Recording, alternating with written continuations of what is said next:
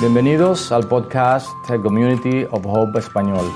Existimos para interesar a personas desinteresadas en Jesucristo a crecer juntos hasta llegar a ser sus seguidores fieles. Así que donde quiera que esté, esperamos que encuentre este mensaje refrescante, práctico y así lo pueda aplicar a su vida. Dios le bendiga.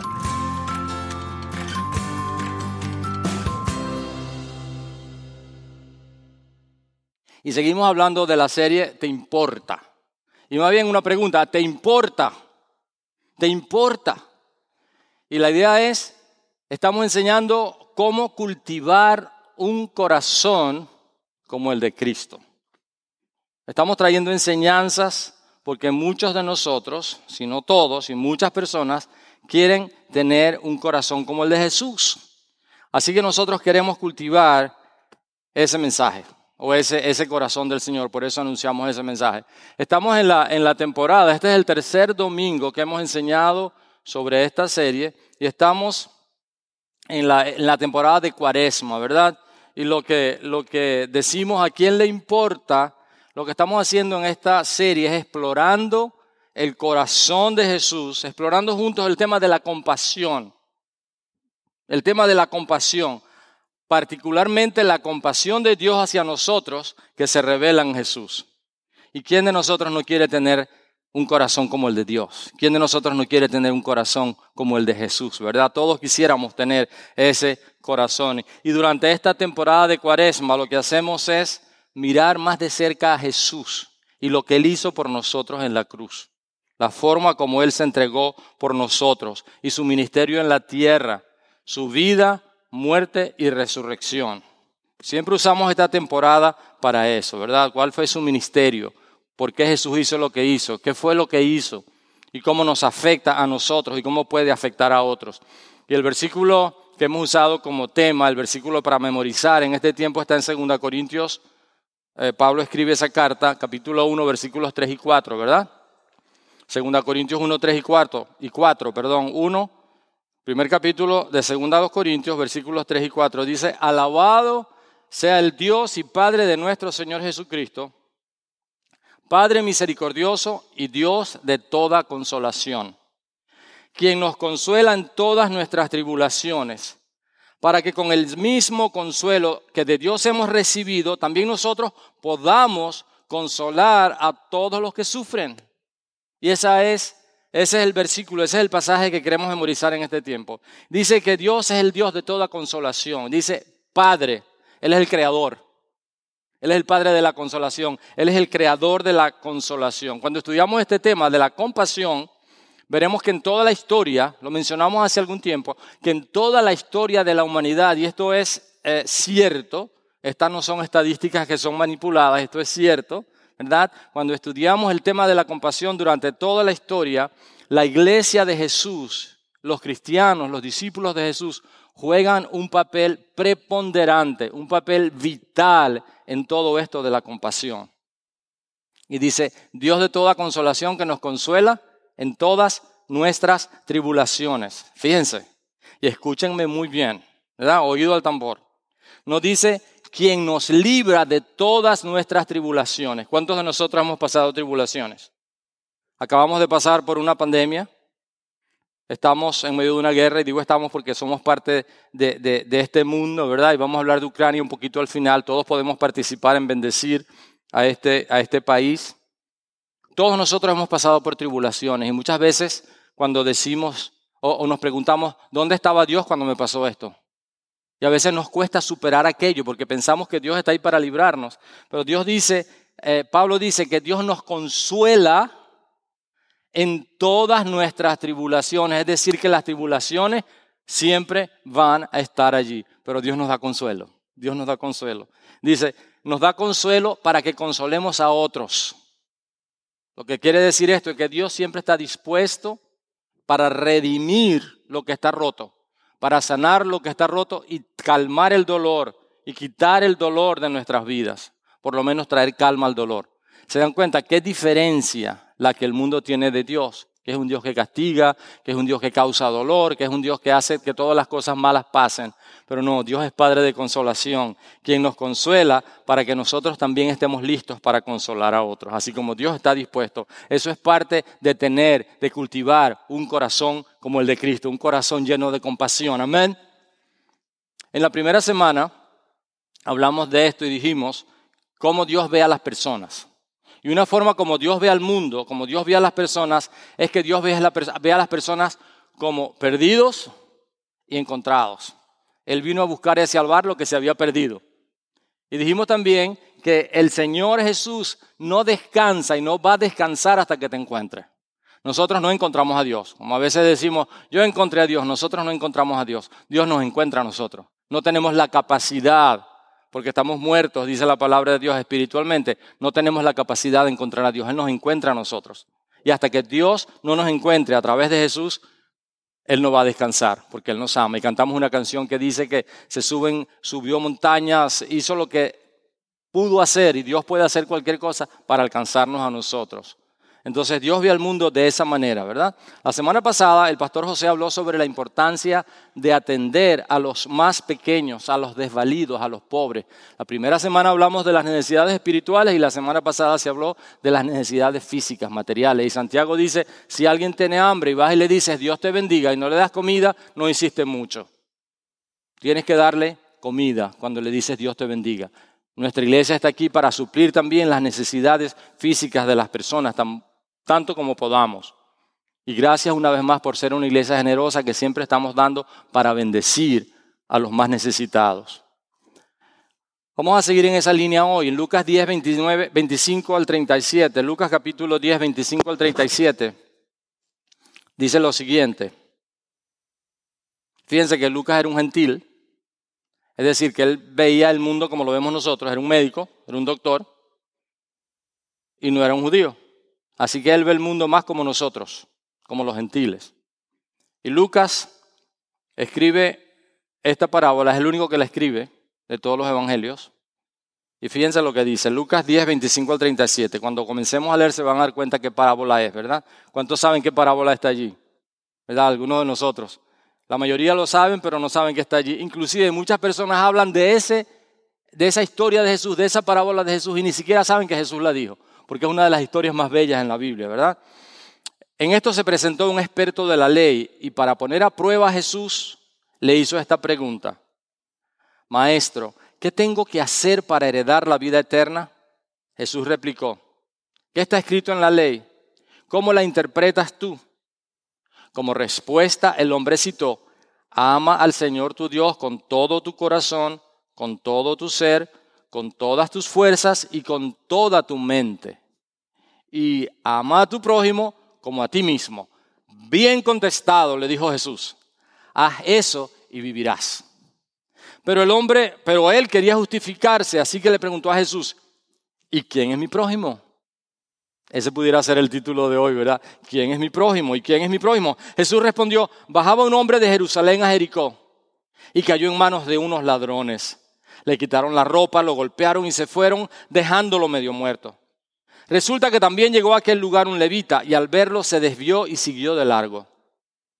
Pero un samaritano que iba de viaje llegó a donde estaba el hombre y viéndolo se compadeció de él.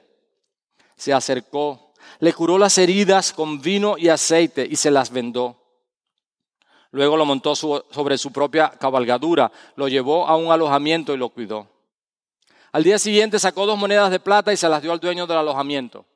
Cuídemelo, le dijo, y lo que gaste usted de más se lo pagaré cuando yo vuelva. ¿Cuál de estos tres piensas que demostró ser el prójimo del que cayó en manos de los ladrones? El que se compadeció de él, contestó el experto en la ley.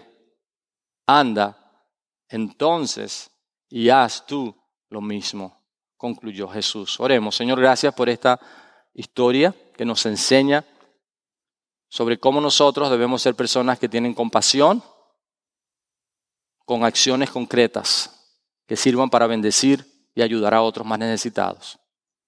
Usa tu palabra en esta mañana. Espíritu de Dios, háblanos. Y que tengamos un corazón listo para responder en el nombre de Jesús. Amén. Amén. Este es el título de hoy para nosotros, lo más peligroso. Lo más peligroso. Y yo sé que están preguntándose, ¿qué tiene que ver eso con el pasaje de hoy? Mucho. Y déjenme decirles, déjenme hacerles una pregunta. ¿Cuál es la cosa más peligrosa que ustedes tienen en sus casas? Por favor, mucho cuidado con lo que respondan, porque pueden meterse en problemas serios. Y algunos me están entendiendo muy claro lo que estoy diciendo. Están mirando a la persona que está al lado no miren a nadie. Yo dije, la cosa más peligrosa, la herramienta más peligrosa que tienen en su casa, ¿verdad? Hay múltiples respuestas. No las voy a poner aquí, por favor. Pero hace algún tiempo mi esposa y yo compramos unos cuchillos, ¿verdad? Nueve cuchillos, estaban buena oferta, menos de la mitad del precio. Eh, eh, cuchillos que esperábamos fueran bien filosos, y lo son, ¿verdad? Pueden cortarle a uno hasta la conciencia. Y de hecho, nos hemos cortado a mi esposa ya un par de veces con esos cuchillos. Hay que tener mucho cuidado con ellos.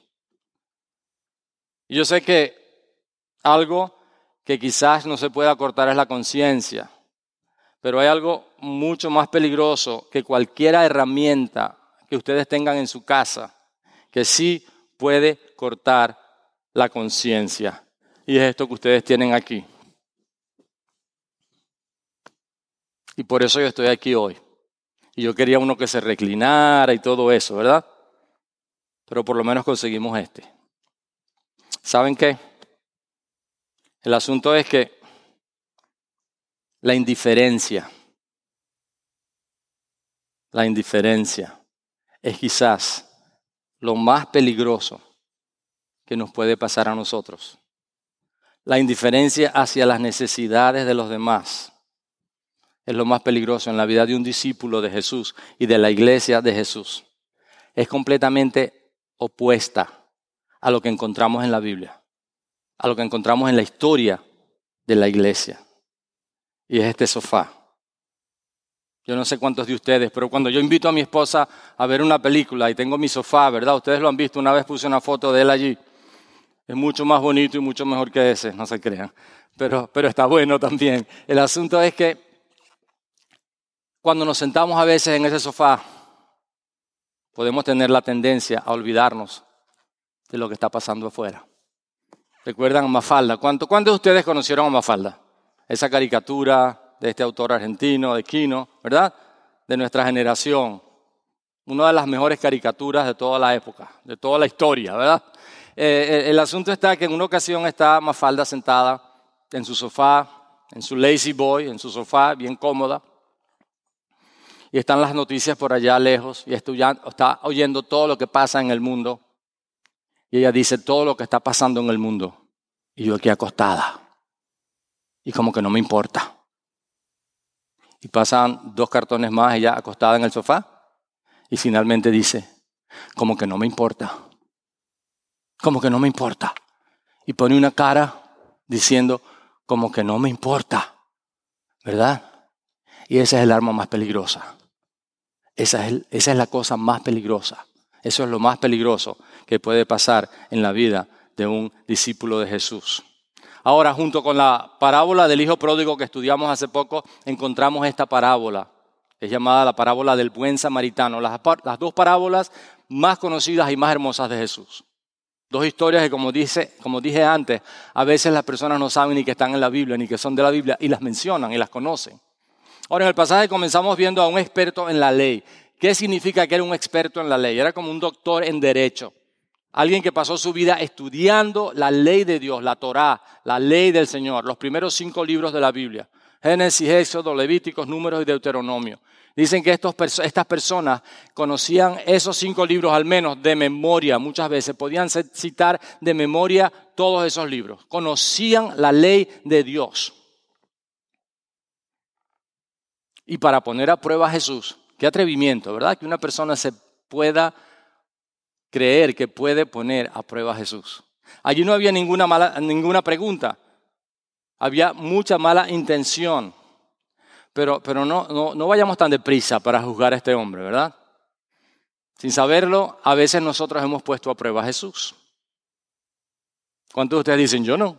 Yo no he puesto a prueba a Jesús nunca. Déjenme preguntarles. En alguna ocasión le habremos dicho a Jesús, Señor, y oramos, ¿verdad? Y nos vamos allá al, sofá y nos arrodillamos ahí. Le decimos, Señor, si tú haces esto, Señor, si tú haces esto, yo te prometo que yo voy a hacer aquello. ¿Algún culpable?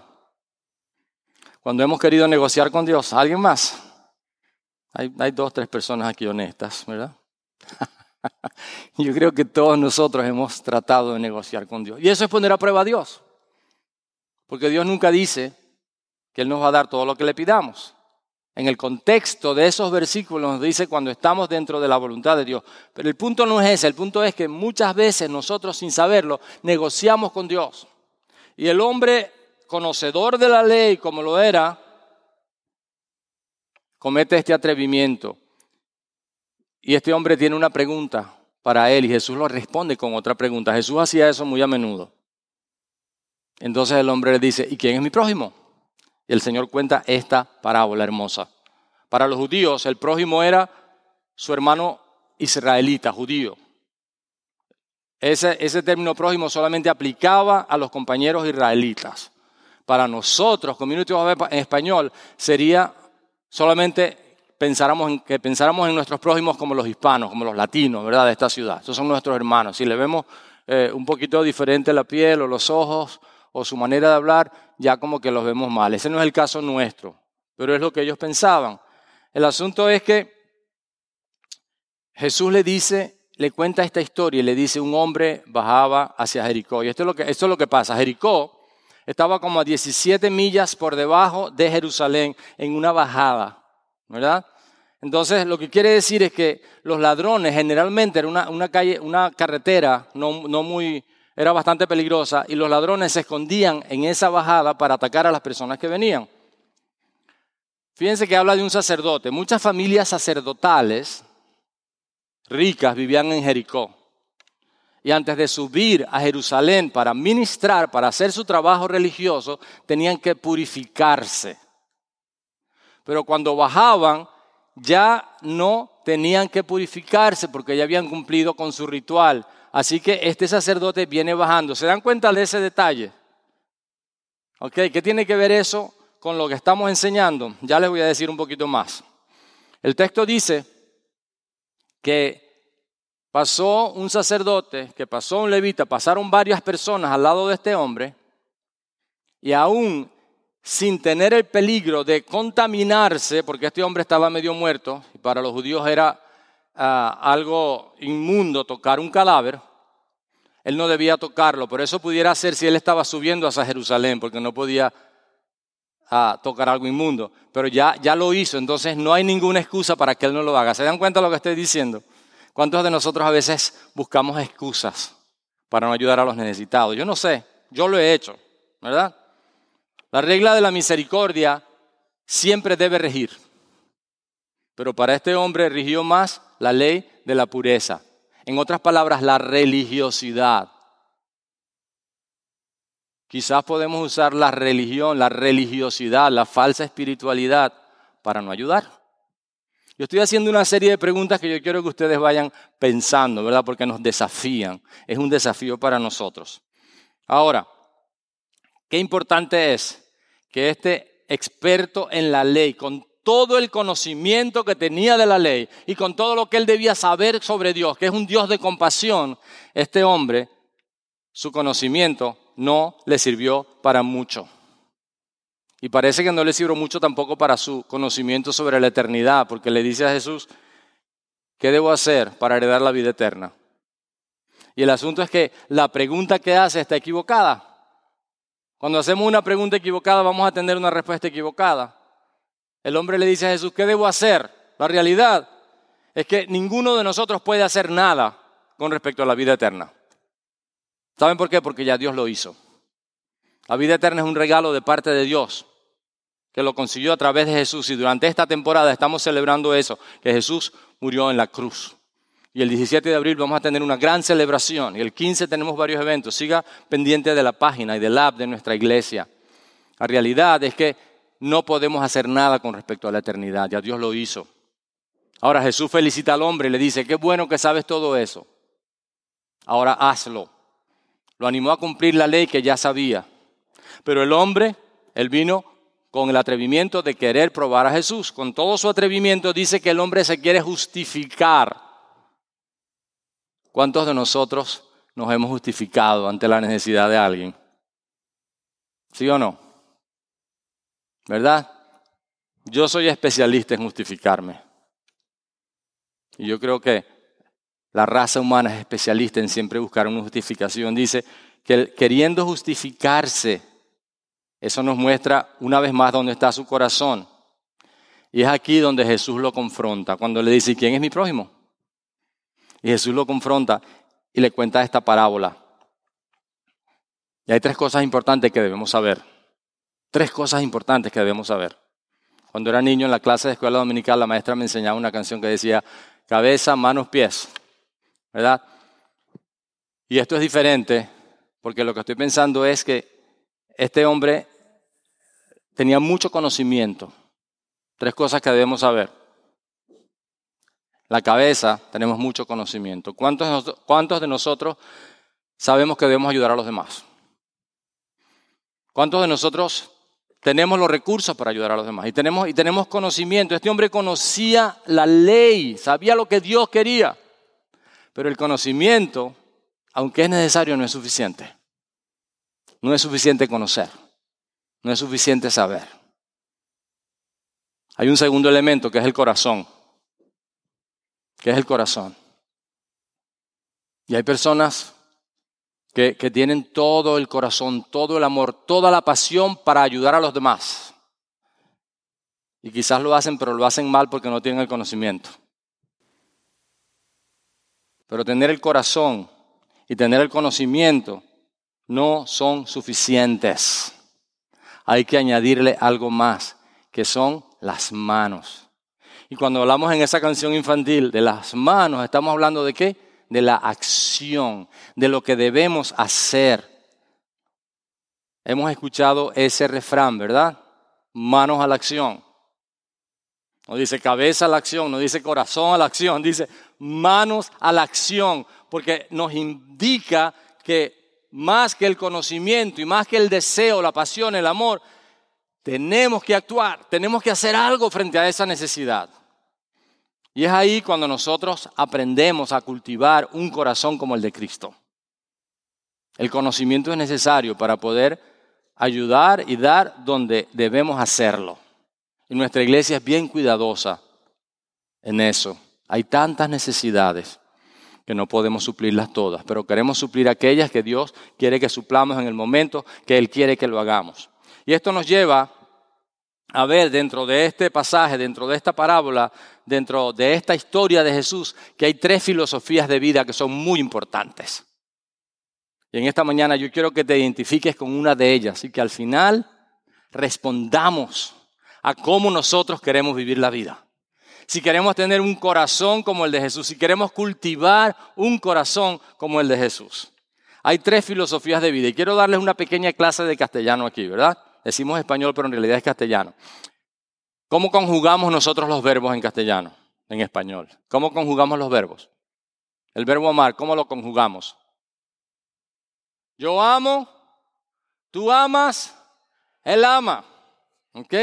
Y en la clase de castellano eso puede estar muy bien, pero hoy vamos a cambiar nuestra mentalidad con respecto a eso. Hoy quiero enseñarles que ese orden es incorrecto. Hoy aprenderemos un orden diferente para el final de este mensaje y cada uno de nosotros va a tener la oportunidad de apropiarse de una filosofía de vida y va a decidir si realmente usted, tú, quieres tener un corazón como el de Jesús. Y esta es la primera filosofía de vida. Lo tuyo es mío y yo lo tomo. Lo tuyo es mío y yo lo agarro como pueda hacerlo. ¿Verdad? Y esta ha sido una fuente de dolor para el mundo de siempre, por siempre. Lo tuyo es mío y yo lo agarro a la fuerza. Esta es la mentalidad del dictador y criminal de guerra Putin. Lo que está pasando ahora mismo. Todos estos países son míos y yo los agarro. Y yo no estoy hablando aquí de política, estoy hablando de realidades. Y eso es lo que pasa en muchos lugares. No dejemos de orar por Ucrania, ya lo mencioné y al final quiero hacerles un desafío. Por Ucrania y todos los países del mundo que sufren bajo la mano de uno de estos hombres que se creen con el derecho a tomar lo que no les pertenece. Y con personas que viven a nuestro alrededor que se creen con el derecho a tomar lo que no les pertenece. Y por eso cerraduras, y por eso ventanas, y por eso candados, y por eso los carros los dejamos con, eh, cerrados, ¿verdad? Pero es mucho más que eso. Pero hay una filosofía de vida. Versículo 30 dice, bajaba un hombre de Jerusalén a Jericó y cayó en manos de unos ladrones. Le quitaron la ropa, lo golpearon y se fueron dejándolo medio muerto. En algunos países matan a, muchachos, a muchachas por, un par de, tenis, por un par de zapatos de goma, por una camisa, por un pantalón, por dinero. Hoy lo vemos a diario, en todas partes. Y esa es una filosofía de vida de muchos. Yo no me voy a ganar lo que quiero, sino que se lo voy a quitar a otros, ¿verdad? Desde las más altas esferas de la sociedad hasta las más bajas, eso es una realidad. Pero hay una segunda filosofía de vida, que es, lo mío es mío y lo guardo. Lo mío es mío y lo guardo. Versículo 31, 31 y 32 dice, resulta que viajaba por el mismo camino un sacerdote, quien al verlo se desvió y siguió de largo. Así también llegó a aquel lugar un levita y al verlo se desvió y siguió de largo hace muchos años en la ciudad de Valencia, donde yo nací, mi ciudad, Valencia, Venezuela, no Valencia, España, ¿verdad? Valencia, Venezuela.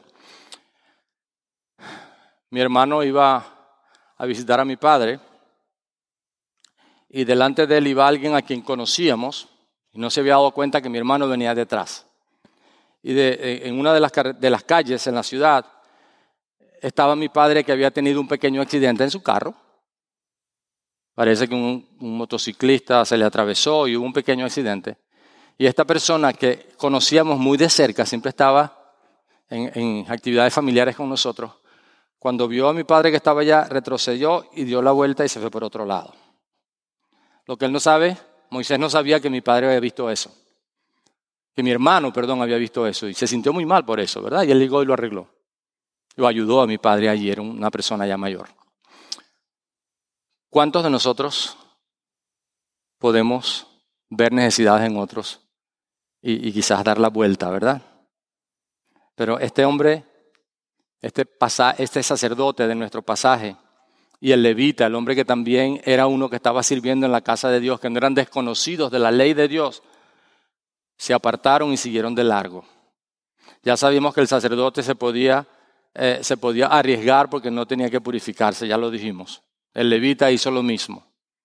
Como decimos en, buen latino, decimos, se hicieron los locos. Tengo un amigo que, cuando le preguntaba, ¿qué vamos a hacer, hermano? Me decía, vamos a hacernos los locos. ¿Verdad? Y a veces nos hacemos los locos. ¿Verdad? Eh, eh, quito la vista, no veo lo que está pasando. Este, esa es otra filosofía de vida. Y a veces decimos, pasó esto, ¿y tú qué hiciste? No, nada, porque ese no es mi problema. ¿Qué hiciste? Me hice el loco. ¿Están conmigo? ¿Están conmigo? ¿Ok? Entonces, esa es otra filosofía. Pero está una tercera filosofía que es la que nosotros debemos asumir. Que dice así, lo mío es de Dios y lo comparto. Lo mío es de Dios y lo comparto. El versículo 35 dice, al día siguiente sacó dos monedas de plata y se las dio al dueño del alojamiento. Cuídemelo, le dijo, y lo que gaste usted de más se lo pagaré cuando yo vuelva. Este era un samaritano, que era un hombre que era odiado por los judíos. ¿Por qué razón? Porque no era de raza pura, no tenía pedigrí. Los, samaritanos no tenían pedigrí, se habían mezclado con otras razas. Entonces los judíos los veían como, como lo más bajo. Y Jesús utiliza la figura, yo creo que de manera intencional, para decirle, no importa si no eres judío, porque tu prójimo puede ser uno que no sea de tu misma raza, de tu misma clase, de tu mismo grupo. Y este samaritano agarró a aquel hombre, lo montó en su cabalgadura. ¿Saben lo que quiere decir eso? A lo mejor iba en un burrito. Aquel hombre le cedió el burrito, lo montó en el burrito a un hombre odiado, lo monta en el burrito y él va llevando el burrito. ¿Se imaginan la humillación que sería para algunas personas hacer eso? Y él lo, dijo, él lo hizo voluntariamente. ¿Se dan cuenta? todo lo que este hombre hace por ayudar a aquel. Es como si tú montaras en tu carro a alguien que está herido, a alguien que está necesitado, que no vuela bien, y lo montas en tu carro y lo llevas a algún lugar o lo llevas contigo. Esa es la figura. Lo mío es de Dios y lo comparto. Y entonces fíjense que al día siguiente, después que este hombre lo ha atendido, saca dos monedas de plata, que en, ese, en esa época era suficiente para atender muy bien a esta persona, y se las, se las dio al dueño y le dijo, cuídemelo. ¿Se dan cuenta? Él vio una necesidad y se apropió de esa necesidad. No dijo, yo conseguí a este hombre en la calle tirado herido, ahí se lo dejo, ahora usted arréglesela. No, cuídemelo. Esa es mi necesidad. Queremos cultivar como un corazón como el de Cristo. Recuerdan que la semana pasada dijimos que cuando le demos algo a alguien más pequeño, se lo estamos dando al mismo Jesús. Y eso es lo que el pasaje nos está enseñando. Y dice, cuídemelo. Y le dijo, y lo que gaste usted de más, yo se lo pagaré cuando vuelva. Este hombre se apropió del dolor del otro.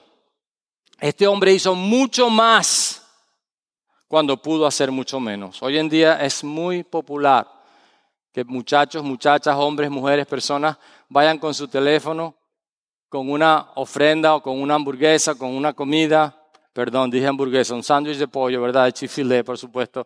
Vaya a, y se consigue una persona, hay alguien que lo está filmando y hace toda la, la, todo lo que tiene que hacer para eh, ayudar a aquella persona y todo está filmado y estas personas tienen miles de views y tiene un nombre y todo, hablamos de eso hace algunas semanas. Pero lo que quiero decir es, que este hombre fue mucho más allá de lo que él podía. Si él lo agarra y lo deja allá, hubiera estado bien, pero hizo lo máximo que podía para ayudar. ¿Se dan cuenta? ¡Wow! Y ese es un corazón como el de Cristo. ¿Quién de nosotros quiere tener un corazón como el de Jesús? ¿Qué aprendemos de esta enseñanza de Jesús?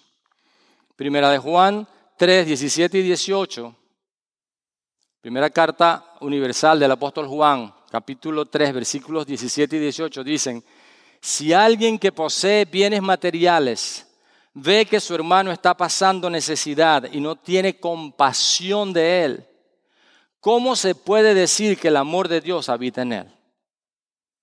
Queridos hijos, no amemos de palabras ni de labios para afuera, sino con hechos y de verdad.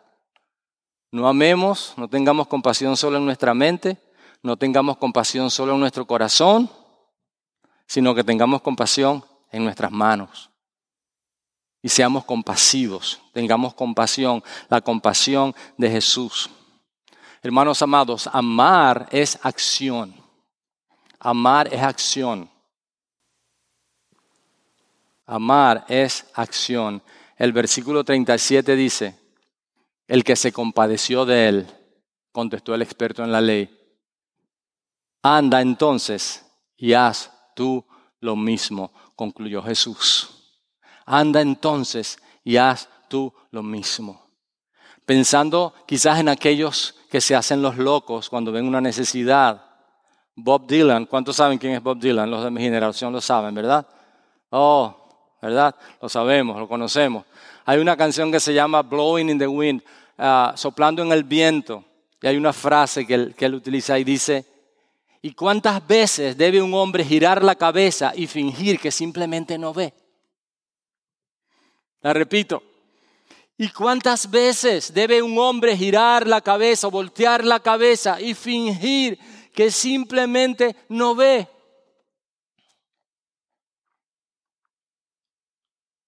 El problema, la necesidad, el dolor, afuera es grande. Oh, adentro también hay muchas necesidades. No estamos exentos de tener tribulaciones y necesidades. Ahora, el asunto es que no estamos pidiendo, y Jesús no nos pide que nosotros resolvamos los problemas del mundo. Algunos tienen el síndrome de Salvador, solamente Jesús es el Salvador. Pero sabes una cosa, nosotros no podemos suplir las necesidades de todos los necesitados pero podemos hacer lo que podemos hacer. Y eso es lo que Dios nos pide. No podemos cuidarlos a todos, pero podemos cuidar a una persona.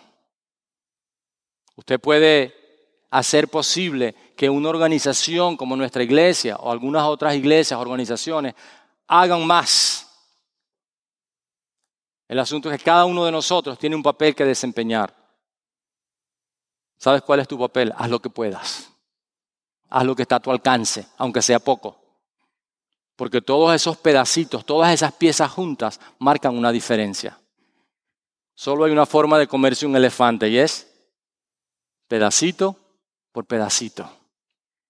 ¿Recuerdan la historia del hombre que venía caminando por una playa, una playa y se encontró con que en la arena habían miles de estrellas de mar? Y entonces el hombre comenzó a agarrar una estrella por una. Agarraba una estrella y la lanzaba al agua. Agarraba otra estrella y la lanzaba al agua.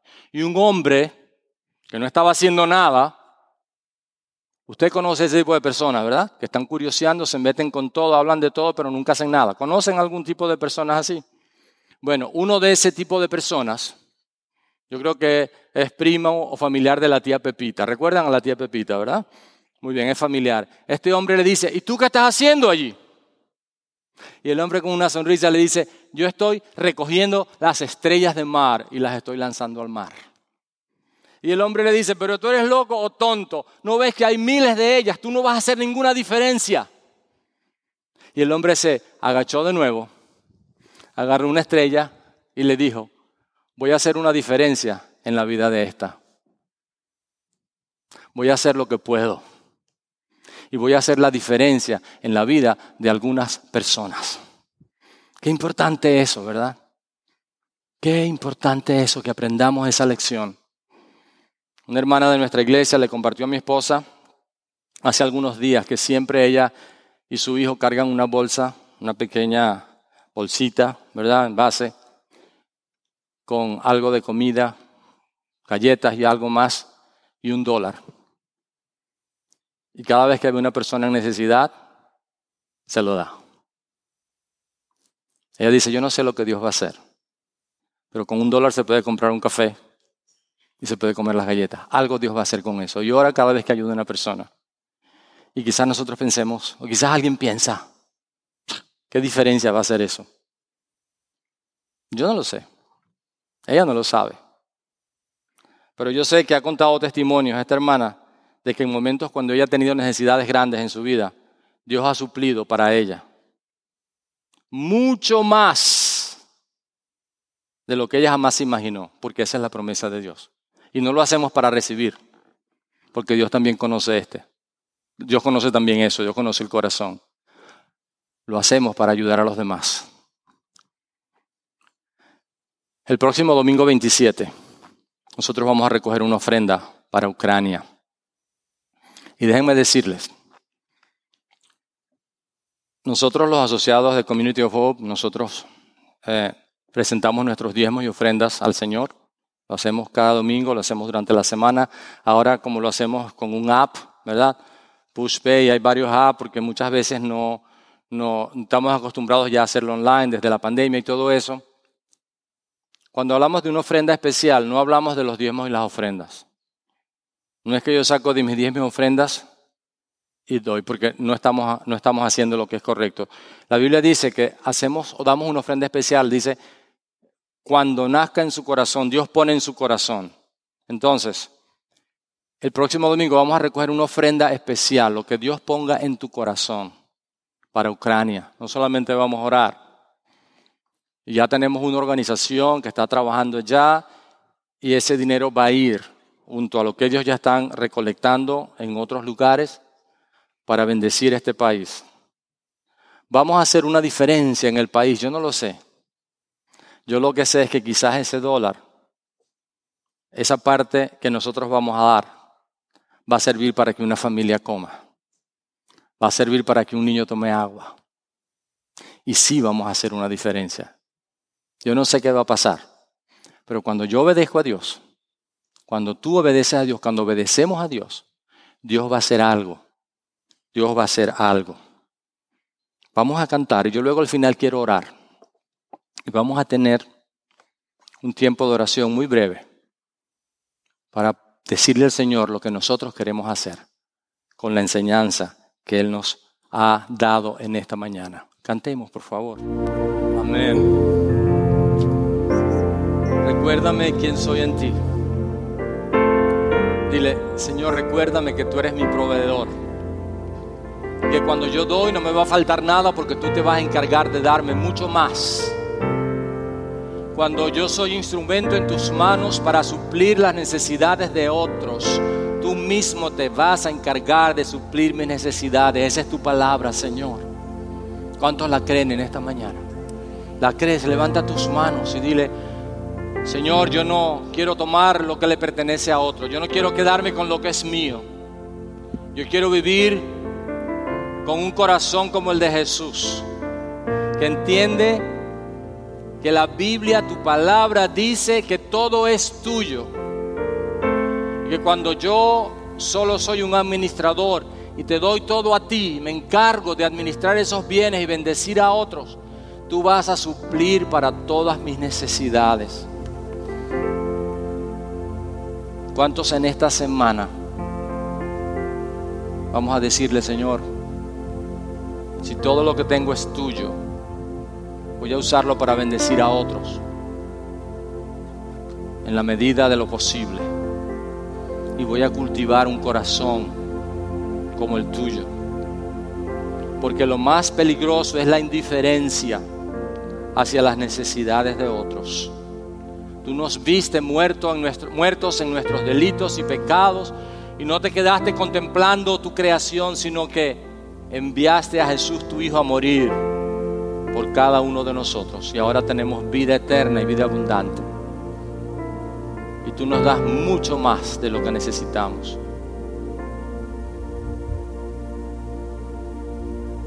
¿Cuántos en esta mañana queremos para despedirnos ya? asumir la filosofía de vida, adoptar la filosofía de vida del que entiende que todo es de Dios y lo comparte. ¿Es ese tu deseo? Levanta tus manos. Dile, Señor, ese es mi deseo. Ese es mi deseo. A veces mi corazón, mi carne no ayudan, pero yo quiero, porque tengo el conocimiento y tengo la pasión, ahora con mis manos voy a hacer lo que tengo que hacer. ¿Cuántos? Padre, tú ves en esta mañana, en esta tarde, en este día, la vida, la mente, el corazón, las manos de cada uno aquí y sabes lo que hay realmente en el corazón. El deseo que hay sincero de ser una bendición, de ser un instrumento de bendición, de ser una herramienta de bendición, de ser un canal de amor para suplir las necesidades de otros necesitados. Yo te pido que tú bendigas eso tú te glorifiques en eso, Señor, y que tú cumplas tu propósito en la vida nuestra y seamos de bendición para muchos hoy mismo, cada día de esta semana, cada semana de este mes, cada mes de este año y el resto de nuestras vidas, para que el nombre de Jesús sea glorificado en medio de nosotros. Si ese es el deseo de tu corazón, di amén. Amén. Amén. Y ahora iglesia, que el Dios de la esperanza los llene de todo, de toda alegría y paz a ustedes que creen en Él, para que rebosen de esperanza por el poder del Espíritu Santo. Que Dios les bendiga, despídanse en paz.